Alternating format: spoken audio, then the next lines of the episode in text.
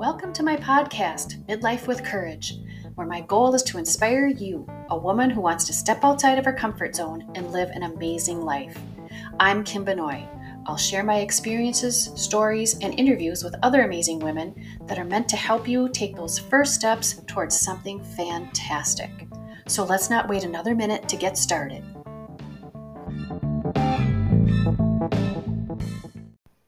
Hey everyone, before you listen to this awesome episode, I just wanted to let you know that if you would like to get my wonderful essential oil products that I'm creating, watch for a online shop coming soon. This will most likely be attached to my website, midlifewithcourage.com, and I am going to be offering my heel balm and essential oil sprays for sleep and calm and roller bottles and who knows what else I can come up with. So just letting you know ahead of time to watch for that. If you'd like to get notified of that right away when that happens, I would love for you to go to my website and subscribe to my newsletter. Right now, I'm only sending out a newsletter once or twice a month, depending. But if you subscribe to that newsletter, you will be notified of when my online shop is up and ready to go. So check that out at midlifewithcourage.com. Enjoy this episode, and I'll talk to you soon. Hello, everyone, and welcome back to Midlife with Courage. I'm Kim Benoit, your host, and I'm so happy that you're here. I'm also very happy that I have our guest here today. Her name is Merle Saferstein. Welcome to the podcast, Merle.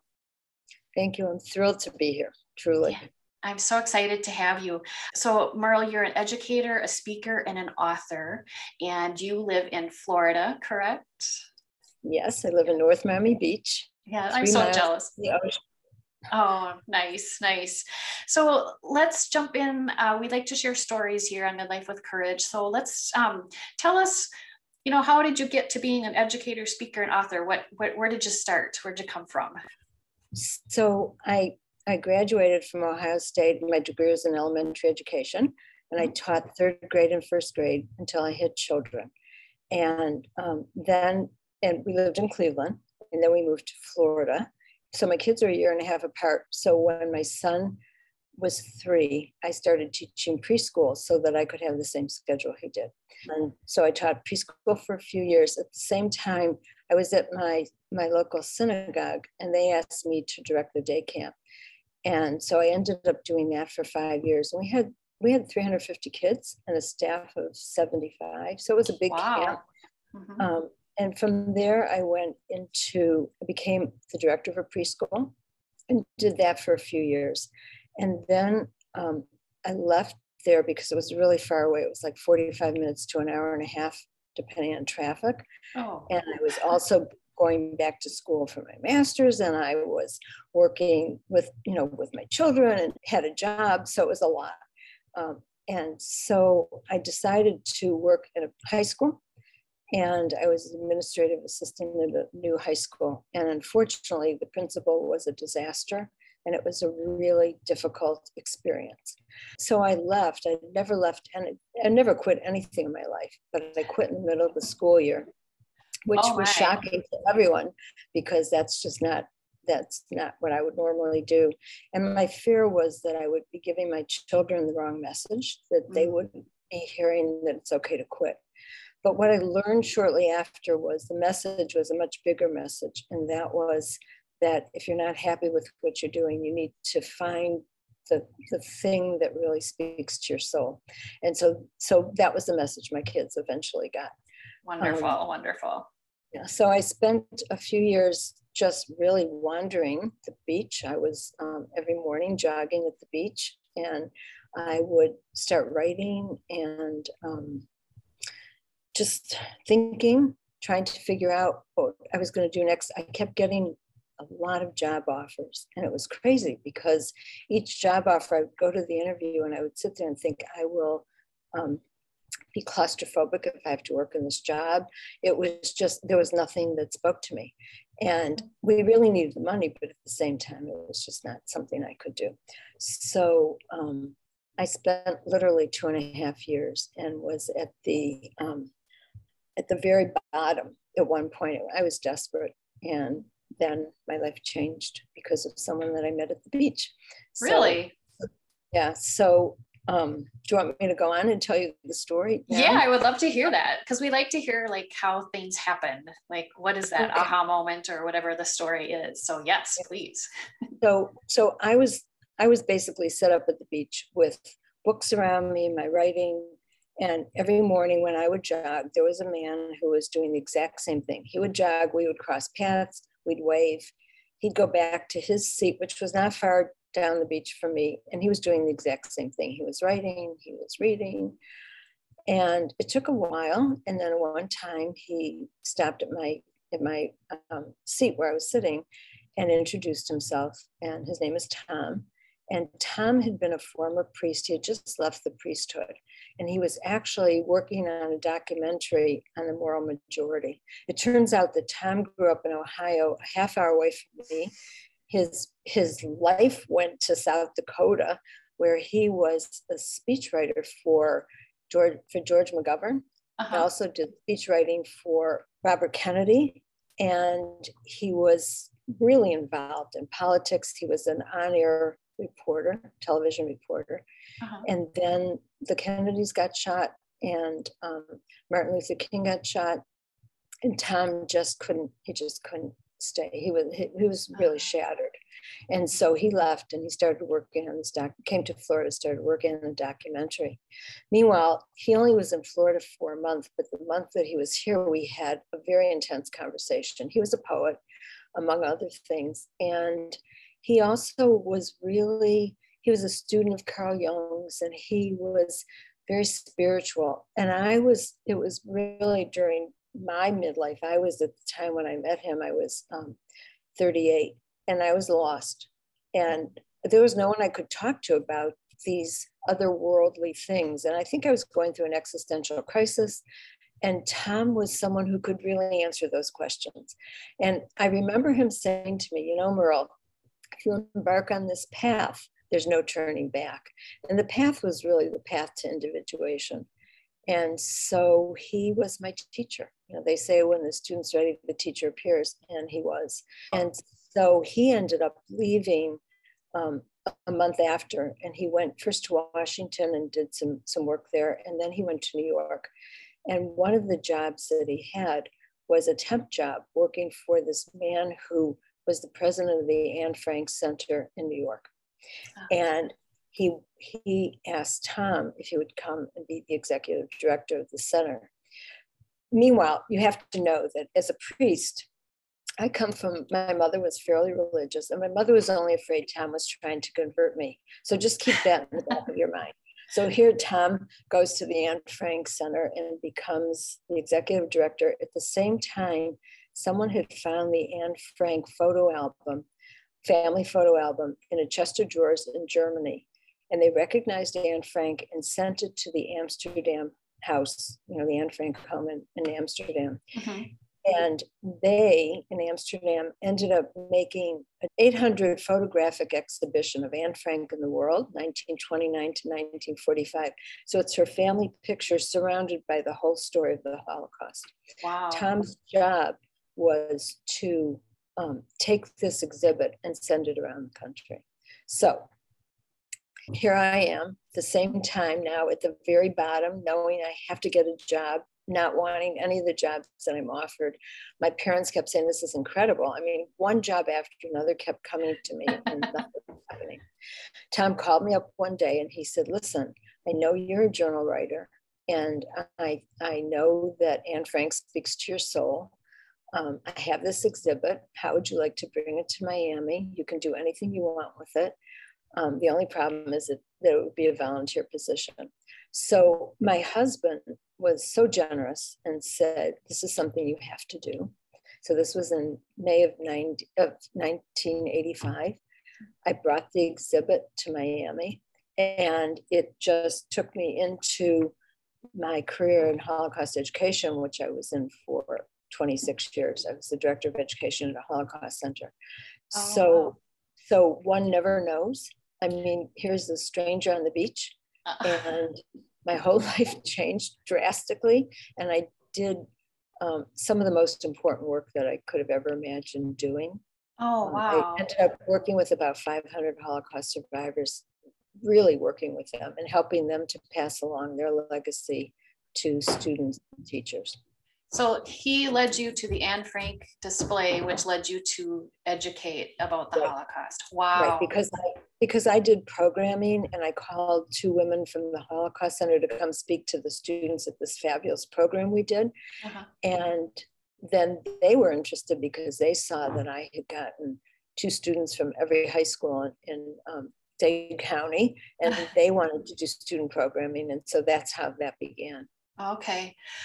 The the gift in all of that was the fact that um, I learned the resilience of the human spirit by working with these ah. survivors who lost everything and who could come back and do what they did yeah. it's just, it was remarkable. Wow. Yeah, I bet that was very, I'm sure life changing for you as oh, well. For, absolutely. So, yeah, absolutely. for sure. So, so I, um, back to, to my career and how I became yeah. a speaker. So yeah. I worked for 26 years in education in at the Holocaust Center. Mm-hmm. And then at some point I knew that that I needed to move on. Mm-hmm. And I um, had always wanted to write this book on the Hollywood Beach Hotel, which kind of fascinated me. It was the hotel in the background of where I spent so much time. And I also was working on this journal project that I had begun. And so I left the center with saying that I wanted to, I was going to write a book.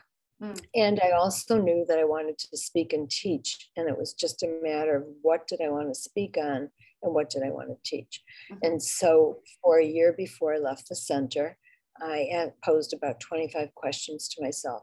Basically, what, what, what will my life look like? Because although I was 67, I knew I was absolutely not done. Mm-hmm. And so I spent that year and answered those questions. I wrote, I think, about 180 pages on just answering and trying to figure out what my life would look like. And by the time I walked out of the center, I was ready. So I wrote the book. I began, and the book really was the vehicle for me to get out and speak. And then um, I started this course called Living and Leaving Your Legacy. And that was 10 years ago. And I have now taught, well, nine years ago, I've taught 60, I think I'm on my 63rd class of six week, eight week classes. So I, I've been busy. yeah, you have been. So has your life turned out like what you thought it was going to with those 25 questions? Absolutely. Absolutely. I mean, when I walked out the door, I was totally ready to embark on this new life. Uh-huh. And it's it's turned out how I wanted it to be, but then more. Awesome. Really more. Because awesome. I've, I've, met so many incredible people and had wonderful experiences as a result. Mm-hmm, mm-hmm. So I love that because that's kind of like that's what I kind of relate to because at this point in life, you know, I'm I'm going to be 55 in a few weeks in a month or so and I think you get to a point where you're like okay, what more is there? What can I do? Like what you're saying, what what is my legacy? And I guess I've never used that word before now, but let's talk about that a little bit and how that kind of works into what you're doing as well. Sure. so, so my job at the Holocaust Center was to help the survivors pass along their legacy of remembrance. And so one day I was journaling, maybe six months into that year of deciding what I was going to do next. And the word legacy came down on the page. And I said, maybe there's something to that. Maybe, maybe there's something I can do with legacy. And I really had no idea what that was. But what I came to understand is that how we live our life becomes our legacy. And once I understood that, I understood that really it's not just what we leave, but it's how we live because people watch us, they learn from us. And that's really the message. So in these classes, originally they were eight week classes, I would divide it half of living and half of leaving your legacy. But then I realized it's really much more living than it is leaving. So, so it's usually six weeks of teaching about what legacy means and then and, and how they're living their lives. And then two weeks of maybe doing some kind of legacy project. Um, and and so I have two classes now that I've had. This is so crazy, but one I've had for seven years and one for six years. These women do not want to stop, and wow. so whatever the conversation is, I always say, well, you know, it's it's our legacy. We're talking about our lives, and that is our legacy. Um, but but the the idea of legacy, you know, I think I think we don't necessarily think about the different kinds of legacy. Mm-hmm. So I can just give you a few examples. Yeah, that would be one, great.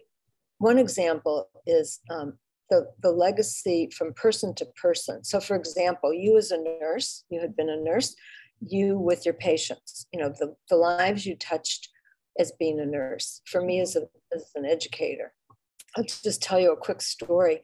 Um, one of my students, who I had in third grade in 1968, contacted me on Facebook and she said, You have to be the same Merle Rothenberg Saferstein as who taught me in third grade because I can't imagine anyone else having that name.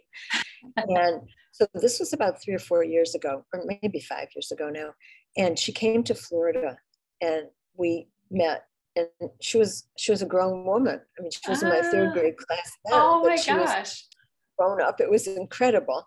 And um, she we took a picture and she posted it on Facebook. And then I started hearing from all these students who had been in my class. And one of them said, you know, you, you were my favorite teacher because you you helped me love reading because you used to take us outside and sit us under a tree and read to us. And I was hearing from all these students and realized that, you know, as a teacher and probably as a nurse, you too had this experience. You say goodbye, you walk out of the room, and you have no idea what's coming. You have no idea whether you'll ever see these people again, but we make an impact. Mm-hmm. So Definitely. there are other ways within our family, within our community, and the community can be a church, it can be a, an organization, it can be the neighborhood that you live in, um, and then and then there's the professional legacy that you might leave. Uh, my favorite is the legacy um, that we leave to strangers. And, and I'll just tell you two quick stories about that. So, one was I had a friend who had ALS, and I went to visit him. This was many, many years ago. He lived in Washington, D.C., and I walked in, and there was a man sitting there. This man's name was Henry. I just recently found that out from his wife. Um, and Henry was a hospice worker. So, this is probably 25 years ago, maybe even more.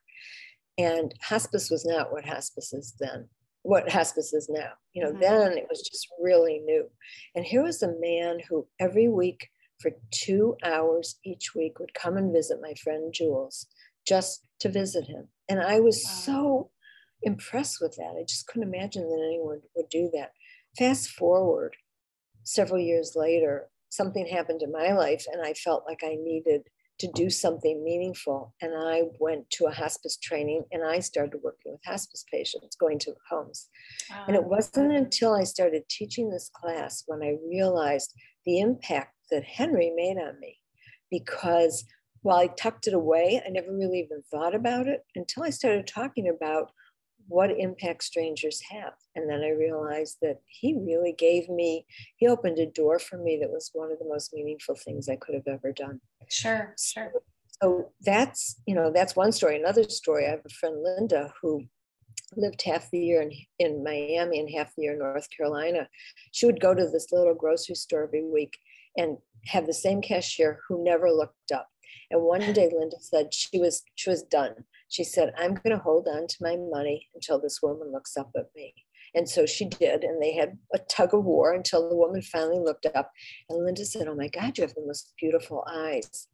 And she broke up into a huge smile, at Aww. which point Linda said, and your smile. She said, You've deprived us of all this for all these years. Linda said, I never want to walk in again when I don't see you looking up and smiling. And Linda said that woman's life was changed because from that day on she was like a different person. Wow. So so we don't think about the little compliment we give someone or the pat on the shoulder or the whatever mm-hmm. that can make a difference in someone's life.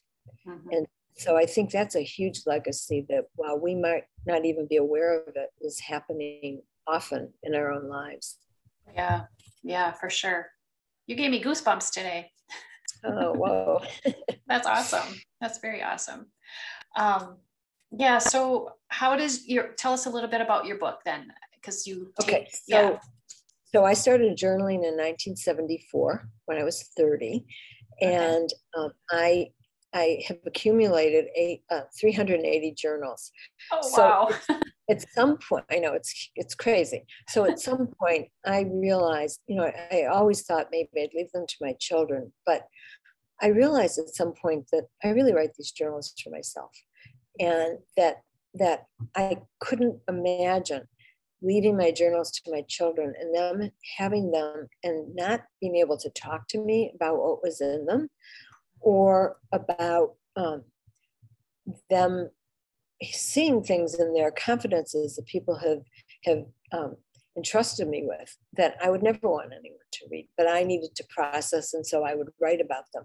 Mm-hmm. So I, at some point, and it took me a long time, a lot of agony, back and forth, trying to decide. I decided that what I was going to do was to take excerpts from my journals and put them into a book for my children. Um, I didn't really know what that looked like, but I but I felt like that was the best thing. And I kept thinking all along, there has got to be something in these journals worth sharing. As, a, as an educator myself, just who I am, but I didn't know, and I knew that I needed to go back and read them. So I actually began. I started um, when I was 50. I went to to a, um, a hotel motel in um, on Hollywood Beach for three months and started doing it. Wrote a book from about 32 journals. But what I realized later was it was really all fluff because I was not really ready at that point to share the real stuff. And ah. so in 2002, I went back and seriously began um, a journey that took 14 years to go through my journals, take excerpts according to originally 70 topics. I whittled it down to 22. So I have two volumes. Um, the first one coming out in June, and the second one will be um, next year. And okay. each one has 11, 11 chapters in it.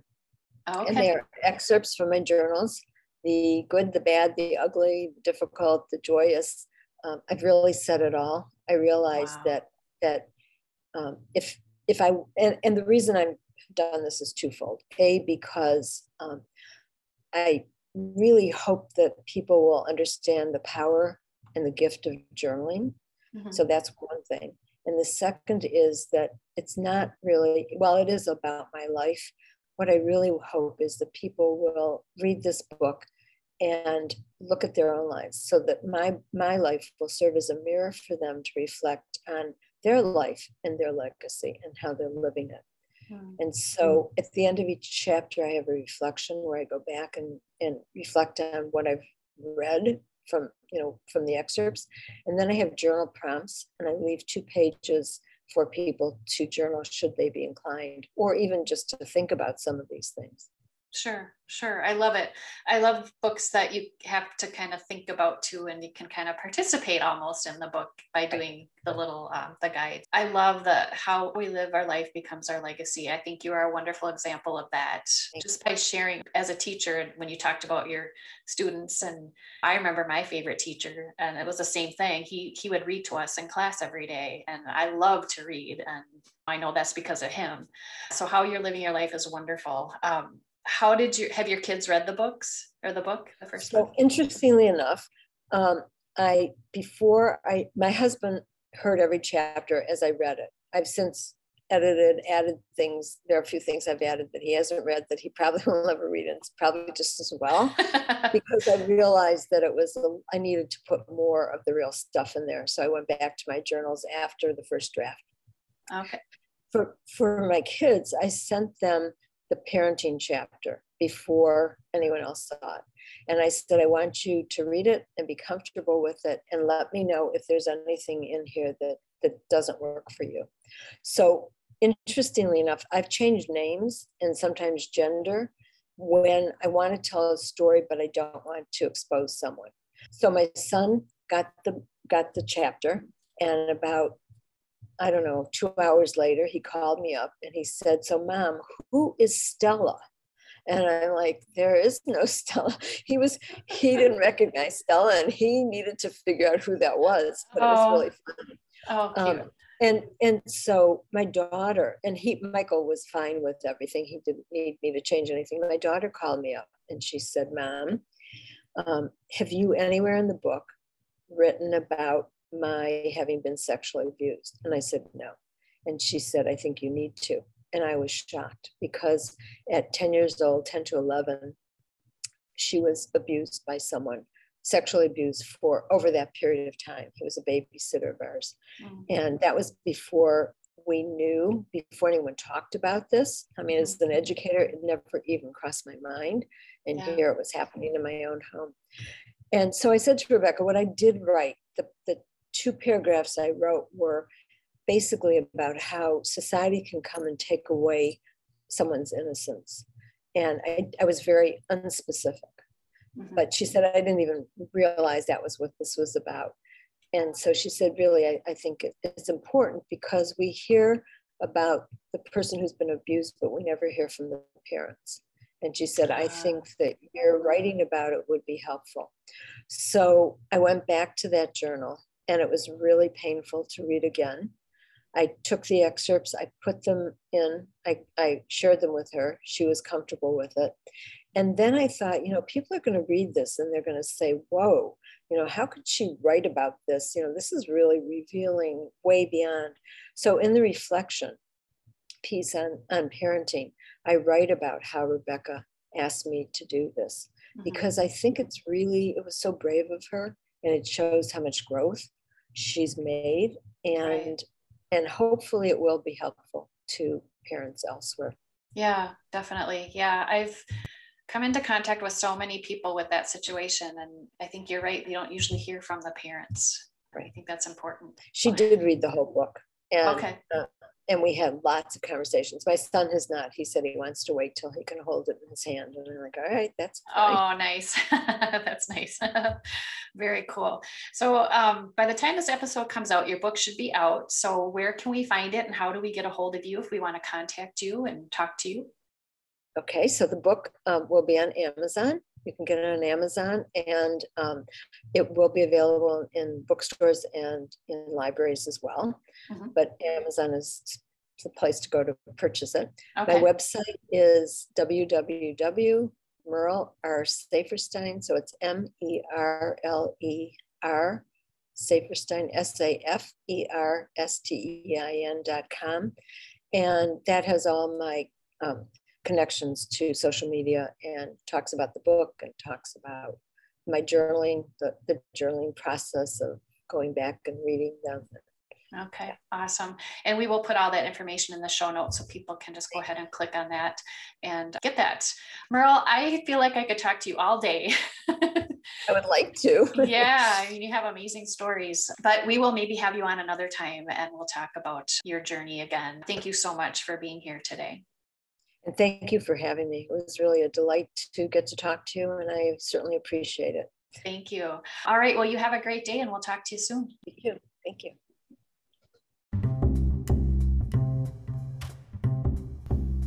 You've been listening to Midlife with Courage, and I hope that you've been inspired and motivated to live your amazing life.